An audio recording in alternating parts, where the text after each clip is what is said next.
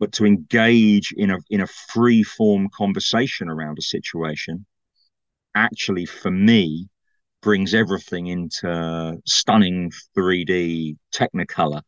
And and then and then the you know the the speed of the water or what's on the ground or the weather or the or the darkness and the light or the size of your opponent or the sharpness of your weapon all of that suddenly becomes important because you're no longer looking for what gives you a plus 2 or a plus 4 you're not really quite sure as in perilous situations i suppose none of us would be right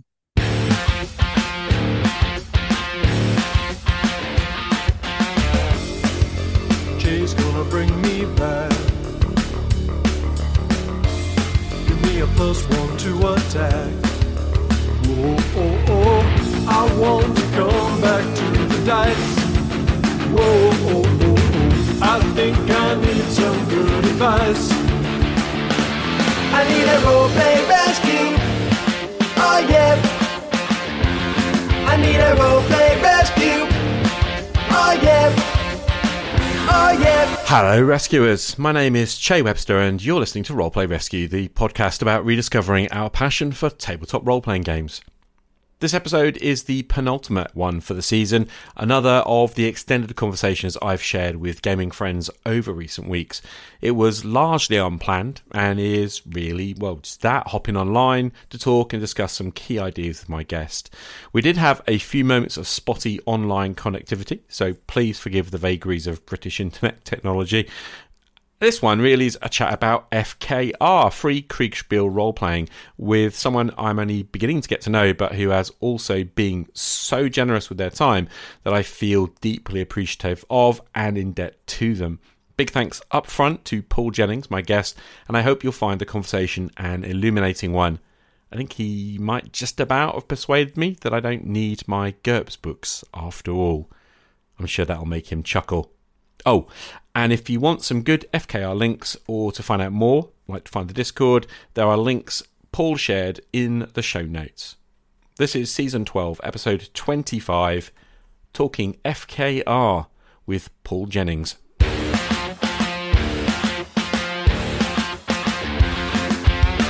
Paul Jennings describes himself as a gardener who writes and has been a historian, a builder, and a vegetable gardener. Uh, he's the author of Paleolithic Voyages, a primeval 2d6 game from the FKR community of role players, which presents one of the most compelling prehistoric worlds I have read in about 40 odd pages. Hailing from Wales, Paul is a truly lovely chap who's even been gracious enough to take part in some games with me and come and talk today.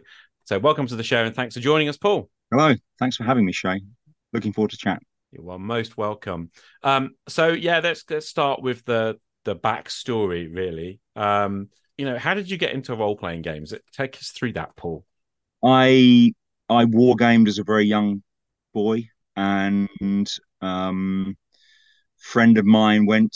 He was a year older than me. Went off to secondary school, and then one Saturday came round to play and said he played this game called Dungeons and Dragons. Right. Didn't have the didn't have the rule book. Uh, we had some squared paper. We had a couple of six sided dice and a pencil, and he laid out a dungeon and we played. Um, and that was how I first encountered it and, and fell in love with it. I suppose I remember the afternoon very vividly, and I would have been, I would have been ten, so that's forty four years. Yeah. Don't know how that happened. We sound of a similar age. That's that's great. So, what do you actually enjoy about these role playing games? Then, what what what gets you lit up? I I think it's always been a, a question of cooperative play Mhm. and im- and emergent story for me. I might not have used that used those phrases when I was a kid, but I think it's always been getting away from from competitive games. I always enjoyed role, even when we were kids and we played war games and we played board games and we filled in with games of risk. I always enjoyed the role playing more as a cooperative, as a as a as a proper team game where no where there were no losers, uh, no winners. So, take us a little through it. So, you started with D and D. Actually, after that, after that game with with my, my good friend Justin, um, I had a, a brief taste of Traveller with some of his mates who he was at secondary school with, and then I encountered a game by SPI called Dragon Quest, Uh-huh. and I and I played Dragon Quest, which was so far ahead of its time. Mhm. I was thinking about this today. It had a it had a skill system. It's a very sophisticated magic system. Character generation was um, point based, I believe. Someone will correct me. I've got it in front of me here somewhere. Um, and I played Dragon Quest for a few years at school. Uh, ran games at school with my mates and the weekends. Hmm. And only later on, I guess because more people were playing D and D, came back to play D and D and AD and D and Tunnels and Trolls, which was a game that was quite popular at my second secondary school. And then I understand you got into things like Burning Wheel and, and other such games later on.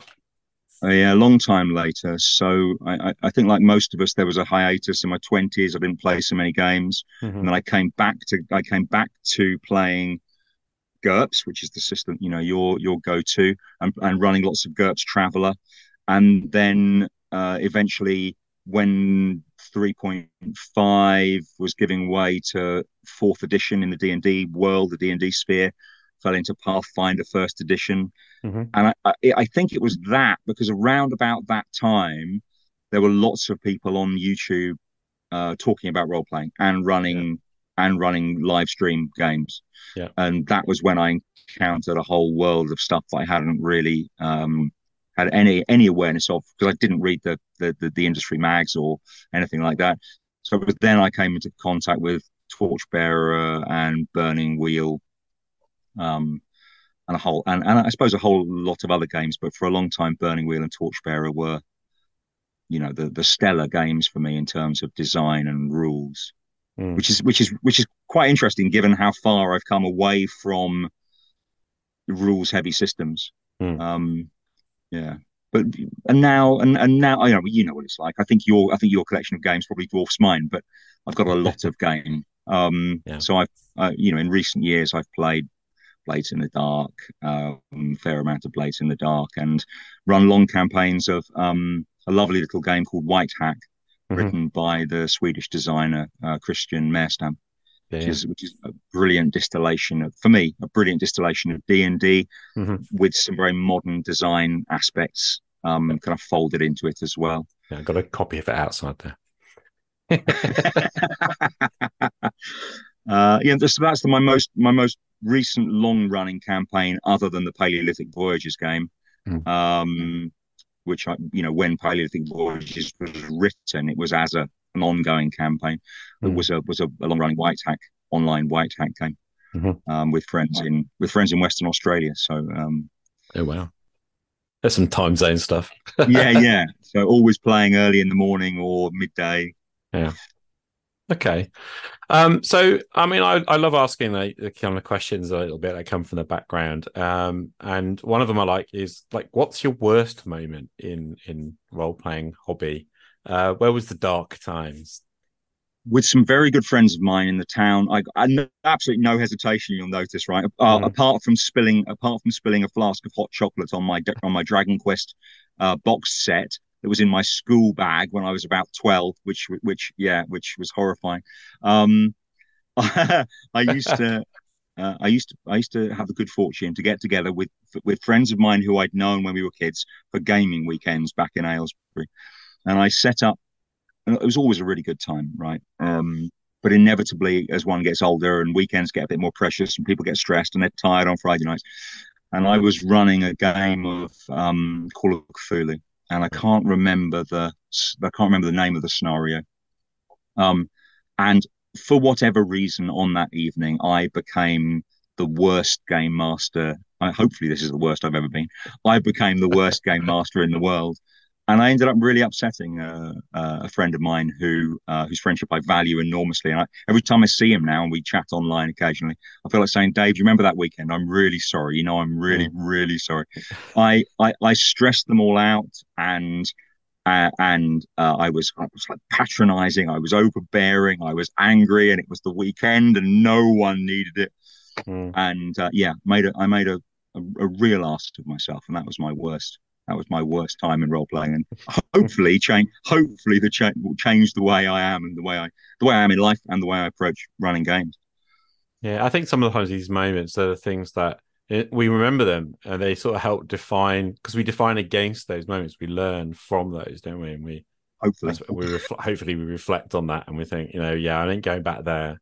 Um, so yeah, it's kind of a cool thing. Uh, how do you keep yourself sort of motivated to play? Um, you know, because as we get older, I I don't know about you, but I find it, you know, it's very difficult to sort of get time, make make it happen, and and keep kind of motivated. Yeah, I normally I know I'm I've, I've been very lucky in as much as I normally have at least a few people in my life who I really enjoy playing with and who keep me motivated. Um, I, I, mentioned a couple of I mentioned to you in in a uh, on the Discord the other the other day a couple of friends I made online in in recent years who really keep me motivated, really keep me on my toes. Mm. Um, so that helps enormously. And the and the other thing is I'm a, I'm a bit of an obsessive. Um, so I'm a I'm a, a proper um, games obsessive. Um, yeah, yeah. Can relate. bit of a pro- bit of a problem in, in one respect, but um, it does keep it does keep me thinking about it. And whenever I get to that point where I think I, I you know what I've got to drop some of these games. I've had enough of this. I don't mm. don't even know why I do this anymore. It takes a little while of only weeks probably for me to think, oh, I really I could really do with a game. You know, I really want to get back into a game and, and play with some people. Play for me. Uh, honestly, I think we're probably only here for two things. Really, I think we're probably here for storytelling and we're probably here for play. Mm-hmm. Um, and, and and and that's it. You know, that's what we excel at. That's what we do as a species, and and um and those are the things that that, that give meaning to my life, anyway. Mm. Yeah, I've, I, that's interesting. Like talking about it. I, for me, role playing games are, are, deeply meaningful. You know, and uh, and of course, when they're when they're not treated in that way, um, that's when I find it I get quite frustrated, actually. But yes, yes, people have likened it to um, to a, a, you know to a communion practice to to a religious ceremony. I believe you've come across this idea, yes. but yeah. I I buy into that to a certain extent. This is this is a community building or mm. or a circle building ritual that we're, that we're yeah. involved in, and and if and if it's if it's funny, it should be appropriately funny in the moment, not mm-hmm. um not something to be to, to be made fun of. No, no, absolutely. Yeah, uh, yeah. Role playing as ritual is a there's an old episode somewhere in my back catalogue about that. But anyway. I shall search it out. I shall search it out. so look, um, I want to talk to you because over the last few months, um, I've had actually quite a few people point me towards uh, FKR, which is that what Free Kriegspiel Revolution or something, or uh, revival, yeah, revival, renaissance, whatever. Yeah. Um, so FKR, we'll we'll use that hashtag FKRs on the front of your of your game. So you know that's a nice kind of tag to use. Um, and I know a few quite know a couple of months ago now. I suppose I went and like I, I went and explored that a little bit more for myself. Um, and found you know a little bit more information about it, which is fine. So you know I've blogged about it, and and I know we've had a little conversation, but um, yeah, I'm kind of constantly curious because this keeps coming up. People, you know, what I'm talking about um, with Otherworld Emerge games and uh, in character as character and all those kinds of things that kind of burbling around at the moment. Um, people keep saying, "Hey, sound like a lot currently FKR guys." So, all i mean, I'm apparently in that ballpark. Uh, so, wh- why would people say that? Do you think? Just help me out here. Help me understand. I've got to tell you, Che, that I found you um, on a list right. that someone had written um, of FKR influences. All right. Okay. So, so you're a lot you're in a lot deeper than you think. Wow. I thought oh, I better go and check this guy out. Um, why why would people say that? I think because you're interested in um, sim- simply expressed, I think because you put setting uh, ahead of system in your list of priorities because you're mm-hmm. interested in um, what you call otherworld immersion.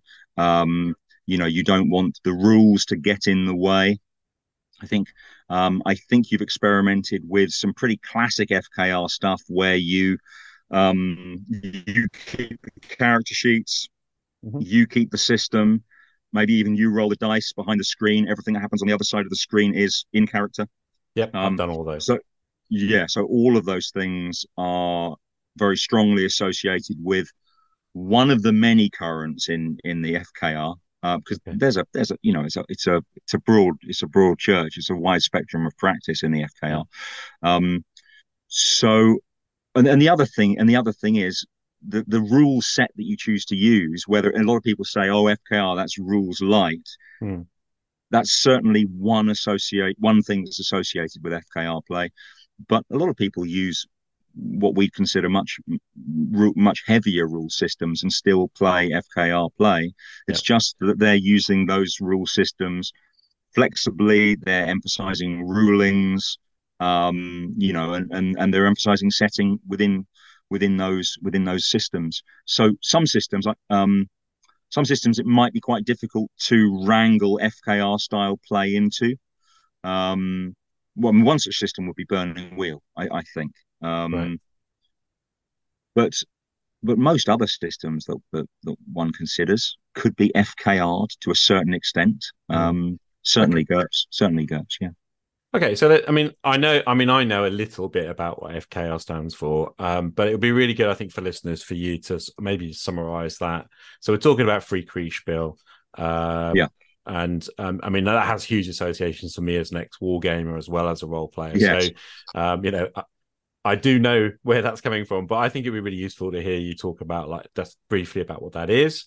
Uh, how's that Right. different? You know, Okay, so so you know the story about the Prussian High Command, which is which is current on the internet about Yeah. how how their their war games, their Kriegspiel reached a point of such rules complexity that no one wanted to umpire the games, uh, that they just ground to a halt. And I think in the history of games and the history of, of wargaming and role playing in particular, um, this is this is a cyclical thing the, the the response to heavier and crunchier rule systems being the development of lighter and less crunchy rule system. Um, at the heart of that, there's a I, I think there's an appreciation that if you get a, a referee or an umpire, you know, in a war game or um, or a games master or whatever, um, who is experienced and um, and and thoughtful, then they can actually come up with rulings which obviate the need to have huge rule sets. Mhm. Um, and, and there are lots of things that come out of that, including uh, the whole kind of well, you know, don't buy another game, make a game. Um, you know, don't don't stop stop consuming things that are published and start creating your own stuff. That's one of the things that comes out of it. There's lots of facets, lots of facets to Free Kriegspiel, which I hadn't appreciated when I first, you know, when I first came into contact with it. Mm. But but I think f- for me it was that simple realization that what I did when I first fell in love with role playing games. Um, well, I mean, to be honest, when I was 11 or 12, probably not even understanding or even reading most of the rules in the books that I got. Mm. What I'd done when I first uh, fell in love with role playing games was was actually something beautiful and empowering and fun. Um, and all of the intervening years of get trying to get my head around whatever systems it might be um, hadn't necessarily helped that, and that actually I could start laying some of this baggage down and looking for. Uh, I, I don't know, looking for something more essential, looking for the thing that I had always really valued, Mm. um, in, in the heart of all these all these books and, and Yeah. boxes. Um, so there's a lot more. There's a lot more I could say about FKR, but I think it, that's that more or less covers it. Um, so, so m- my game Paleolithic Voyages is based on uh, a two d six versus rule set by um, uh, by someone who um, you know you can find on the FKR Collective Discord, who's still very active, and um, literally everything comes down to a conversation, uh, pretty much in character with one central mechanic, and I can only tell you that for me and my players, that that has created vivid and really enjoyable sessions full of peril um, and and and you know and fear of loss and celebration of success. Um, so I tested it. I tested. I tested this to, to to to breaking point. You know, this idea that you could just put everything down and pick up two d six and Hmm. and say, okay, well, what might this look like? Um, what might result from this situation? And then we'll consult the the dice, the oracle of the dice, and then we'll come back and see what the dice have told us. Um, and it and it works. Um, not for everybody. Not every it's not everyone's cup of tea because some people want the the the they want the levers and the buttons that are apparent in a rule set Hmm. but to engage in a in a free form conversation around a situation actually for me brings everything into stunning 3D technicolor. And and then and then the you know the the speed of the water or what's on the ground or the weather or the or the darkness and the light or the size of your opponent or the sharpness of your weapon all of that suddenly becomes important because you're no longer looking for what gives you a plus two or a plus four you're not really quite sure as in perilous situations i suppose none of us would be right No, absolutely. I, I guess the tagline I've heard bandied around most is "Play the world, not the rules." Um, you know, uh, and is that a fair kind? I mean, I know that's stupidly oversimplifying things, really, but is that a fair kind of tag?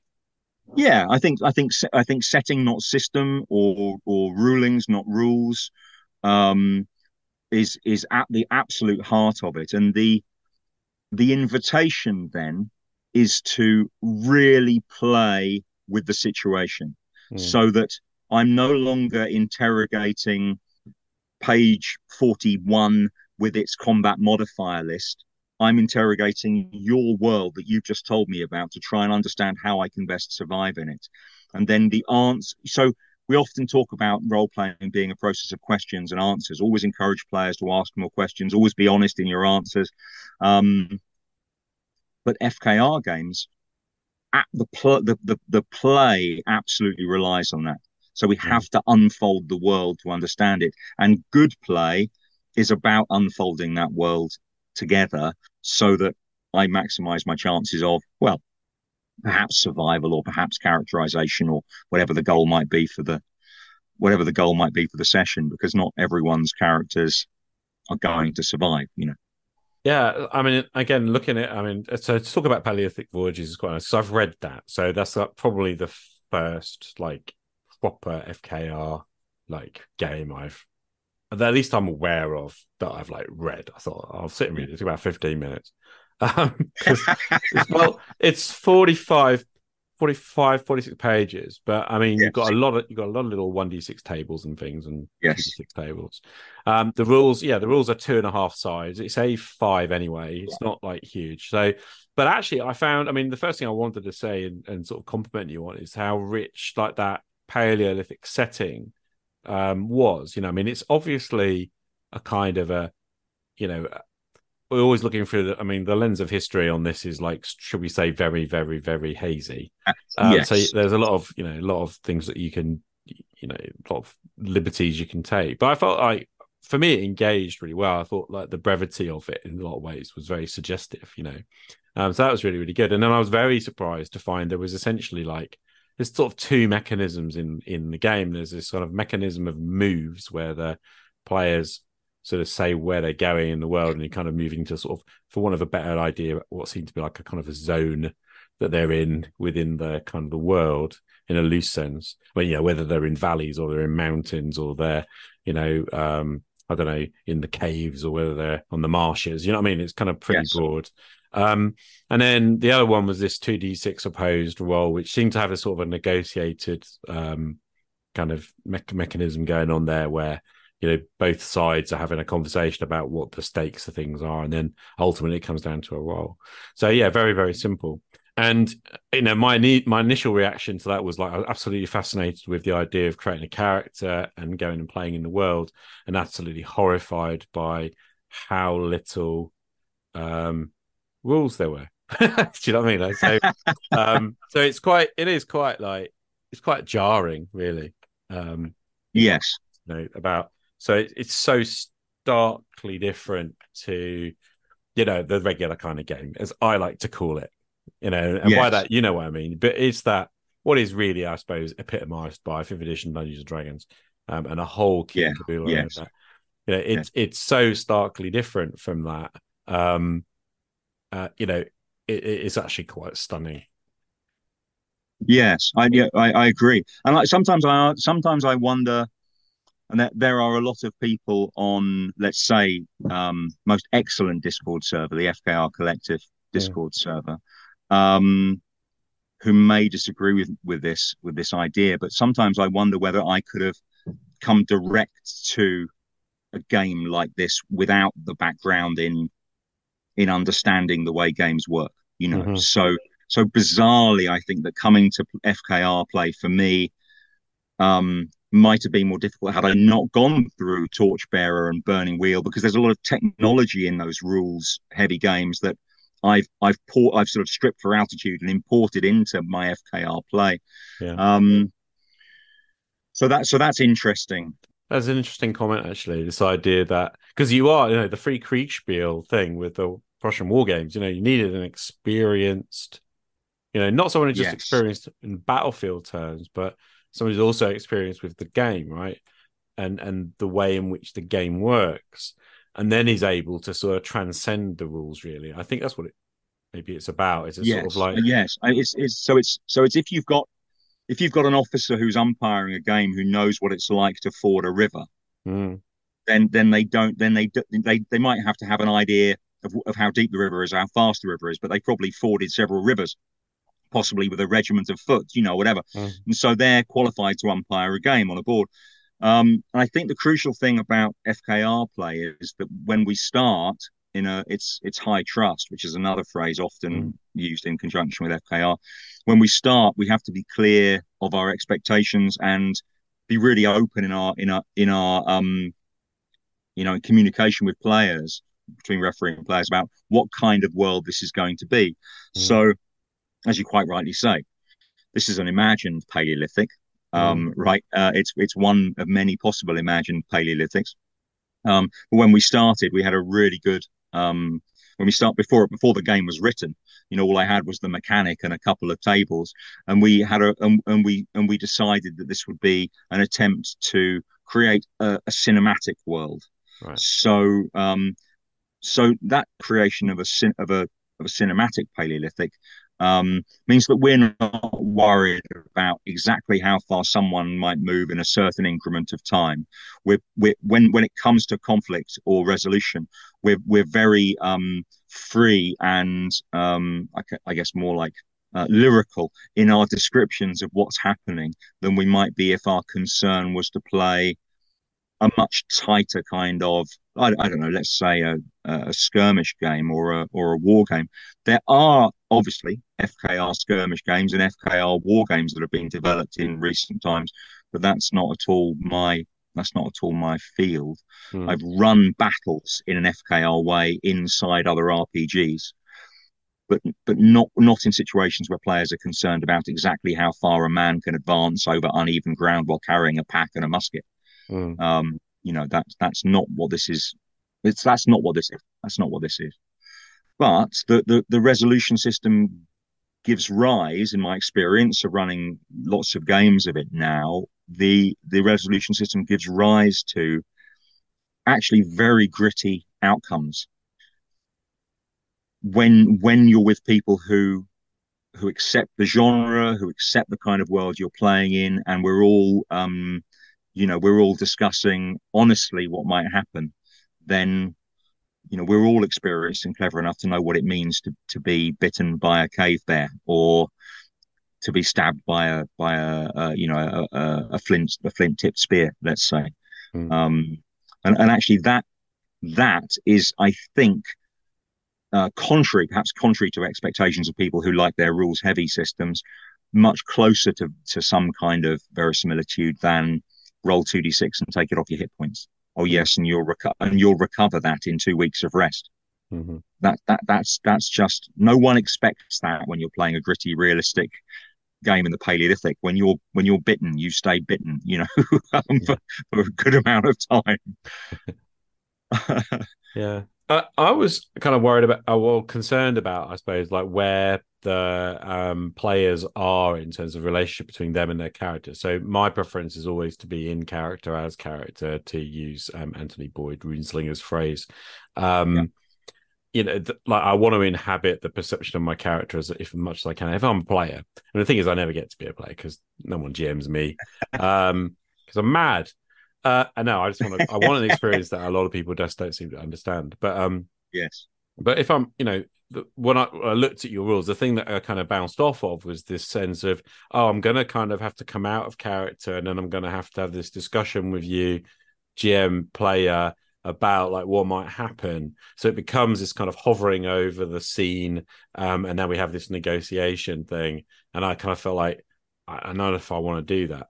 I I just kind of want to make the decisions and then have like the the consequence of that, good or bad, to kind of emerge. You know. Um. So yeah. It, am I understanding that correctly? Because that's the thing I just wanted to check. Am I kind of getting that right?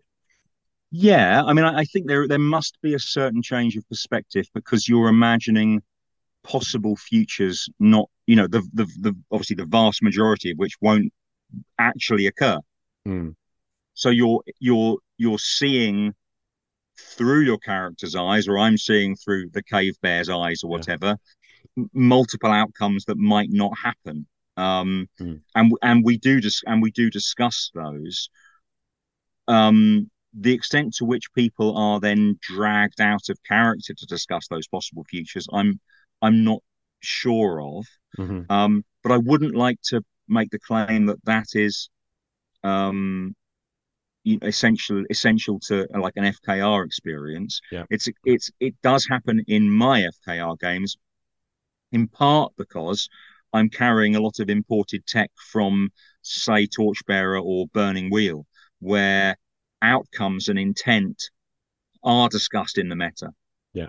Um, but at the same time, when when you're not in the meta, intense identification with your character is is uh, is the norm.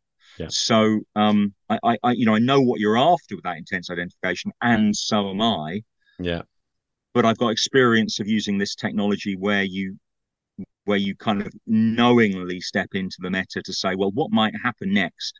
Mm. Um, so yeah, I, but but lot, but so for example, if we wanted to play a Paleolithic Voyages type game, yeah. Or I've got another I've got another game using this which I developed around the Dark Ages called Shield Wall mm-hmm. um, which has some different archetypes and, and technology, obviously. Mm-hmm. Um, if we wanted to play it in a much starker, harder way, um, in terms of in terms of the way we use the the oracle of the dice, then we mm. could just go back to the way you know to, to the to, to the way it was done way way back when in the early seventies.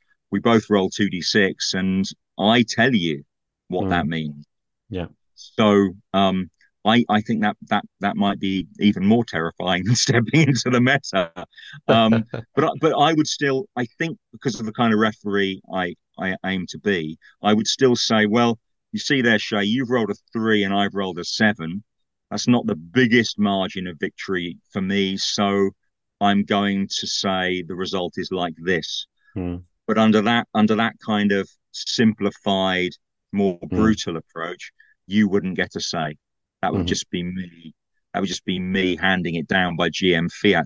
And and and that kind of fiat approach is associated quite often with FKR play, and it's one of the reasons why players have to believe that the referee is genuinely disinterested in um, in the outcome. You know, so mm. so so I'm I'm refereeing my world in a consistent and perilous way. Mm. Um, and you've got to trust me that I'm not that I'm not saying you've just had your head bitten off by the cave bear because you know you didn't bring the my favorite flavor of crisps to the table or whatever. Um, really, are people that really that petty? Okay, that's that's great. that that's a great segue into high trust. So because uh, I, you know, um, S. John Ross is the person who I associate with the phrase high trust, and I'm still trying to discern exactly what flavor of trad role playing high trust trad role playing that S. John Ross is like enjoying uh, because uh, he's very enigmatic. Um, and, yeah, yeah. Know, but um, and, I, and of course, I've been involved in. I had a conversation on Mastodon only a couple of weeks ago with S. John Ross and another person who from the FKR who I completely eludes me the name. So I'm really sorry if you're listening to my episode. It's not likely, let's be honest. Um, but you know, uh, and this was what a point where you know the version of high trust. Um, this particular uh, person was talking about using, um, you know, an Oracle like uh, the Mythic emulator, GM emulator, to sort of sort of spin up their setting and and you know, S. John Ross was like, that's a betrayal of, of you know everything that I I ah. value.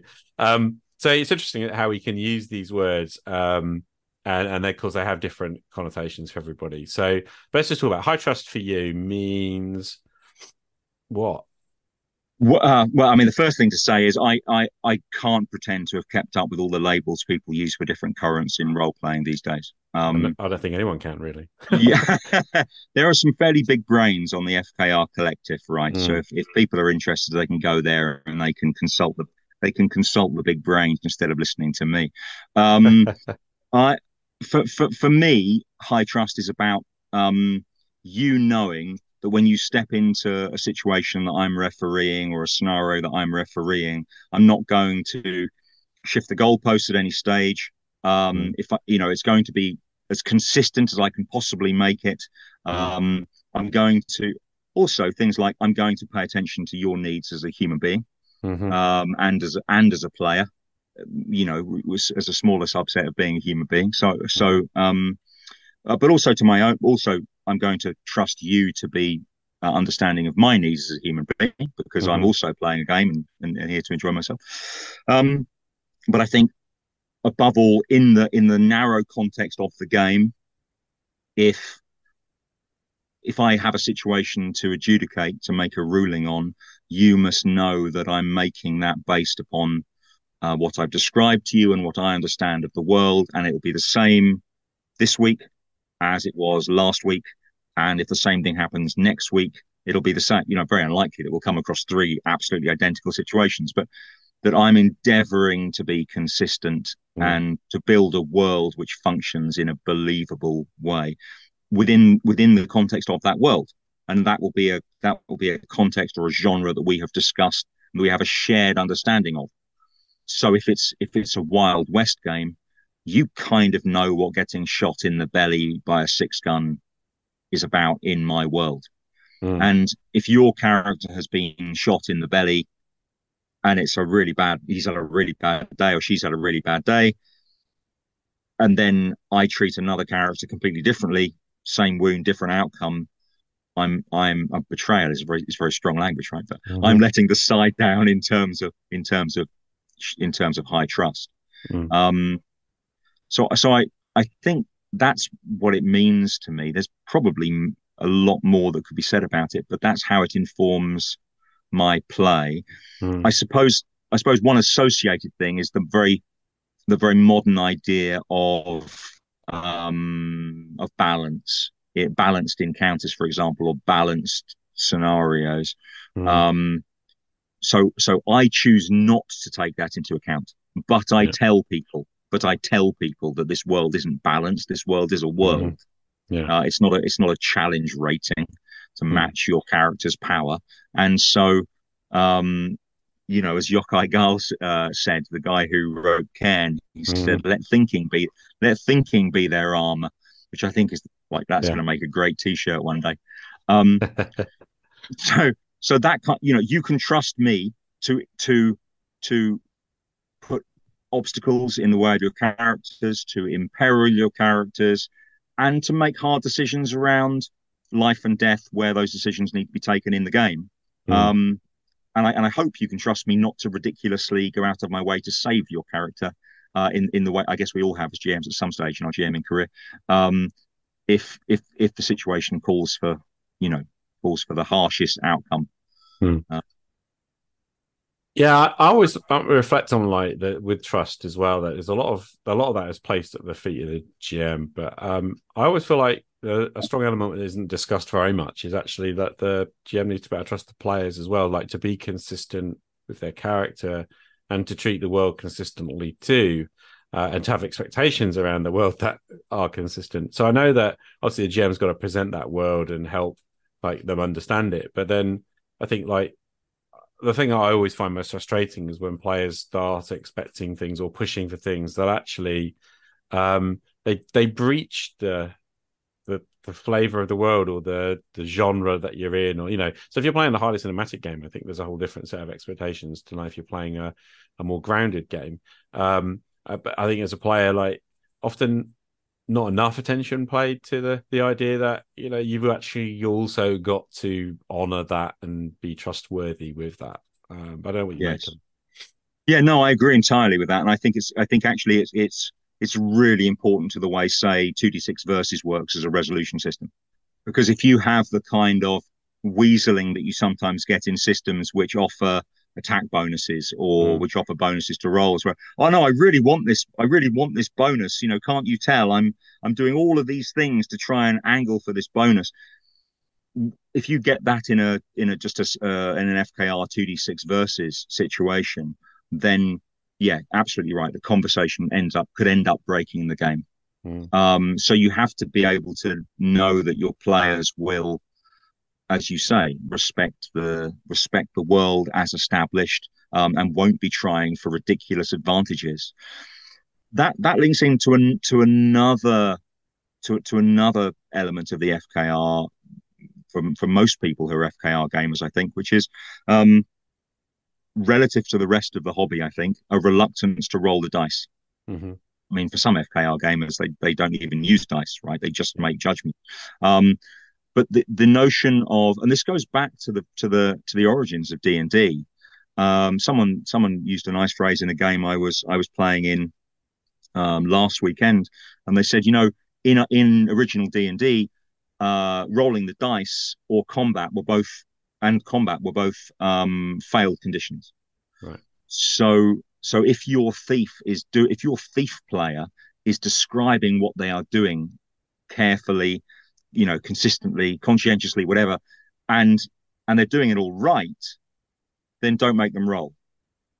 Uh, you know, and and if if your players try to, there's always got to be a way around the battle. So if your players are describing a way not to not for it to end in bloodshed, then don't make it end in bloodshed.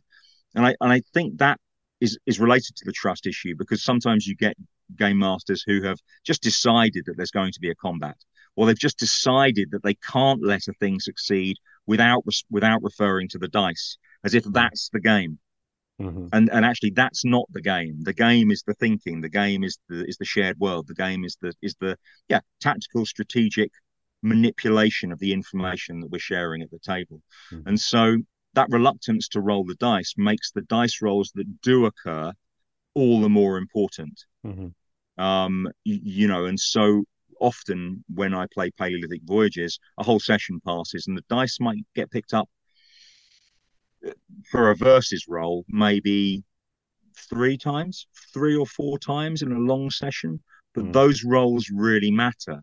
All the rest of the time, when a character is is um, when a character is competent and the player is doing their job, then there's no need to refer to the dice. And and I, that's quite a that's quite a long way from I think the mainstream of of tabletop RPGs these days, where the dice are just, you know, give me a give me a perception check, um, mm. you know, all the time. And um, FKR FKR games tend not to be like that, and certainly my games have become um, less and less like that. So, the one of the last, one of the most recent um, Whitehack dungeons I I ran I, I never made the character playing a thief roll to uh, pick locks. Mm-hmm. Um, they when they were picking locks, they always had time. They weren't being attacked. There was no stress about well, no stress at all, and so they always picked the locks. Um, and I think that that's characteristic of a lot of FKR players as well. Mm. It's interesting, and it kind of you know I've had the accusation made leveled that um, sort of taking the dice out of players' hands and making them like describe and inhabit entirely as a character. This is really all I'm doing now is is improv drama, um, and I, I, don't know. For me, like that's like that. That's not at all what's going on. But um, yeah, I, I guess that if you are, you know, like a lot of there are some people I guess out there who who feel like a game has to have random things in it to be a game. Um, and and I have some sentiment. I have some sentiments in that. I mean, I like dice, and you know, and I like I like the I like chance. You know, like as a yes, I like randomness. I like the sense of um the unexpected. Big, you know, sort of as part of of the the possibilities, I suppose. So I guess that would always Yep. be something that I would I would prefer. Um, and I think like that uncertainty, like it's an in, it's the insertion of uncertainty into uh like into the dialogue and into the into the play. I I totally understand that, um, but I do feel like it's uh, easy to overdo that. Um, and and I've felt, I mean, I've, I've had this very recently actually in a play experience, um, but I felt also hijacked by the mechanistic expectations of players, um, and almost like because a, a player might state a rule, and you know that's the way it's going to be, and you sort of feel like I've got to I've got to abide by that because that's what this isn't a rule book.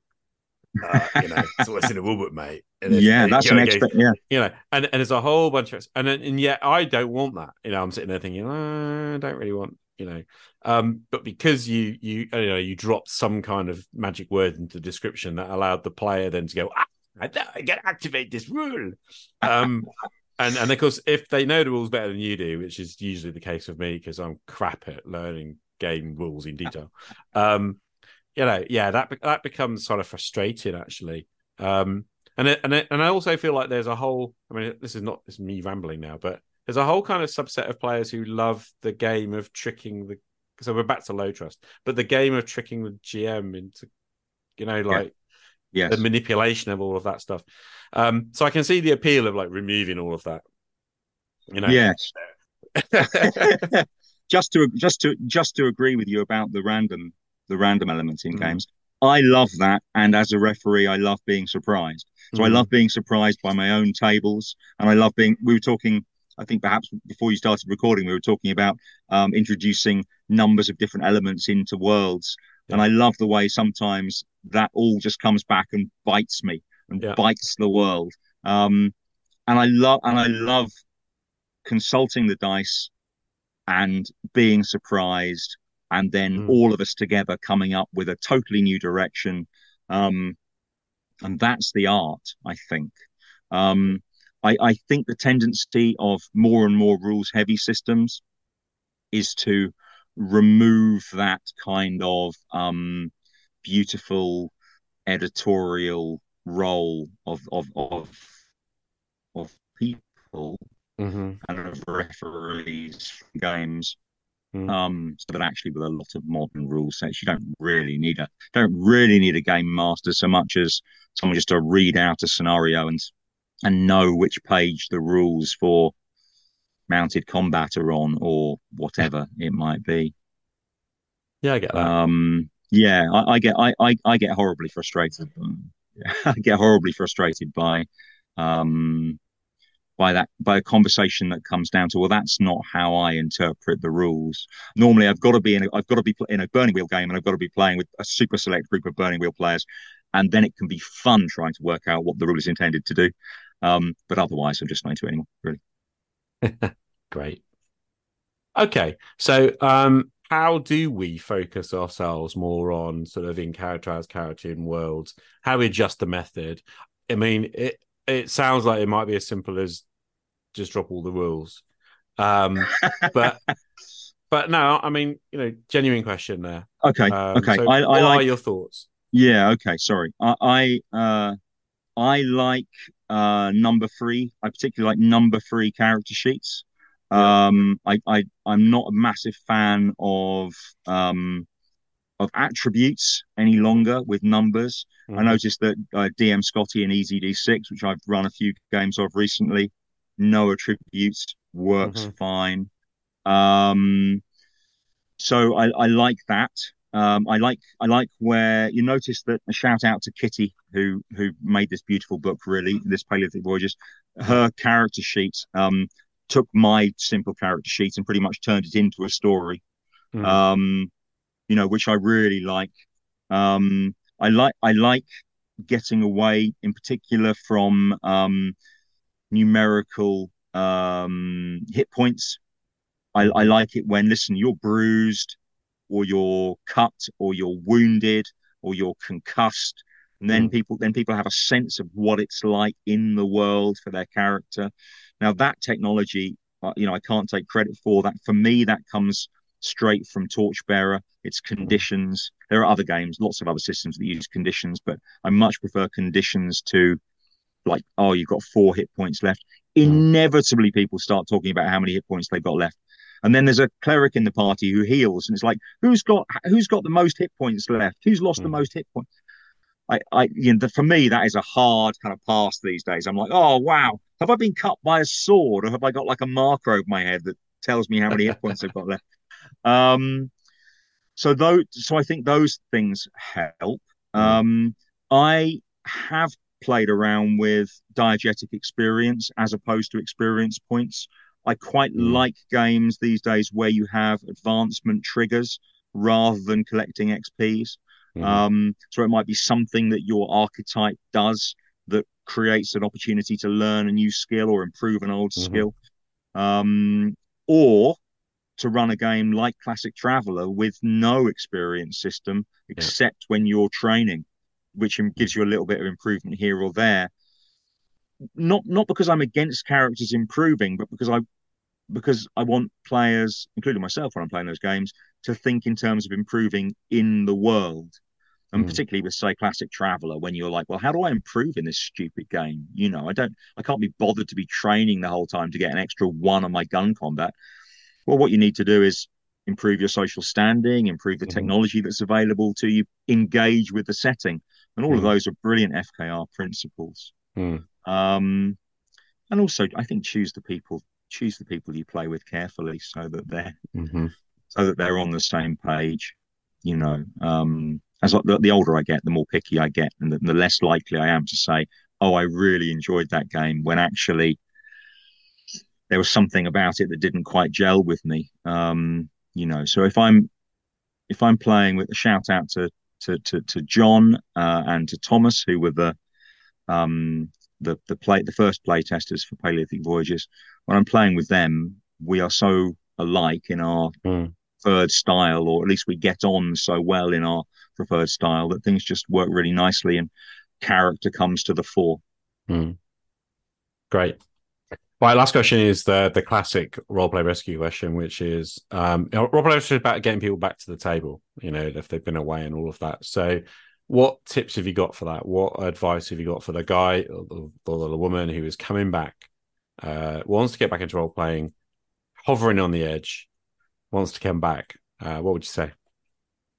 Uh, well, there's loads of resources online to play now, which there which there weren't in the past, of course. So you can normally find someone who's who's up for an online game. If an online game will will itch that scratch.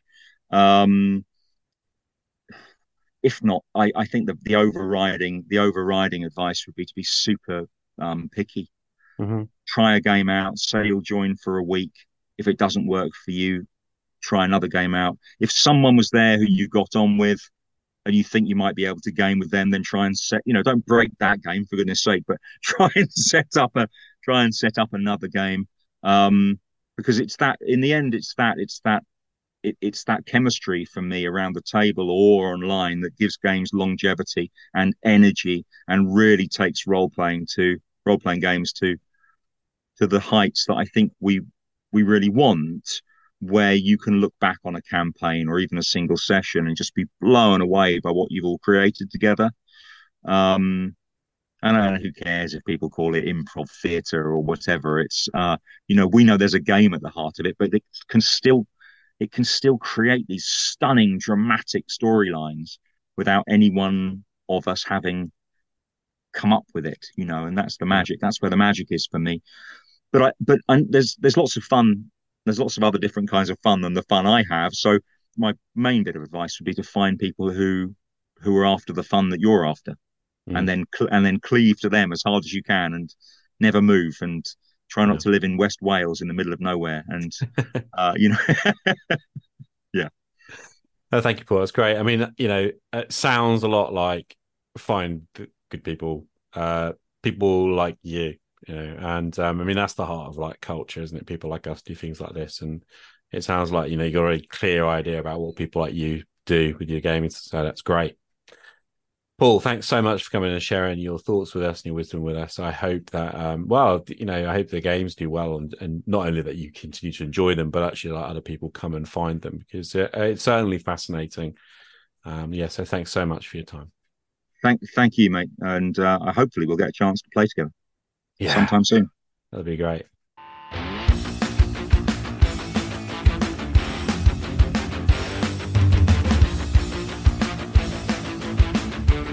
Big thank you once again to Paul for coming and sharing his experiences. I'll stick links to his stuff in the show notes, along with links to other FKR resources as promised. If you have any questions or comments, I'd love to hear from you. Call in via speakpipe.com slash roleplayrescue and leave a message. Thanks once again to all the Roleplay Rescue patrons who support the show through patreon.com slash rpgrescue Thank you also to Jon from Tale of the Manticore for the Roleplay Rescue theme music. And most of all, thank you to you for showing up and listening. Just one more episode to go before I hang up my hat for season 12. My name's Che Webster, this is Roleplay Rescue. I'll see you again next time. Game on.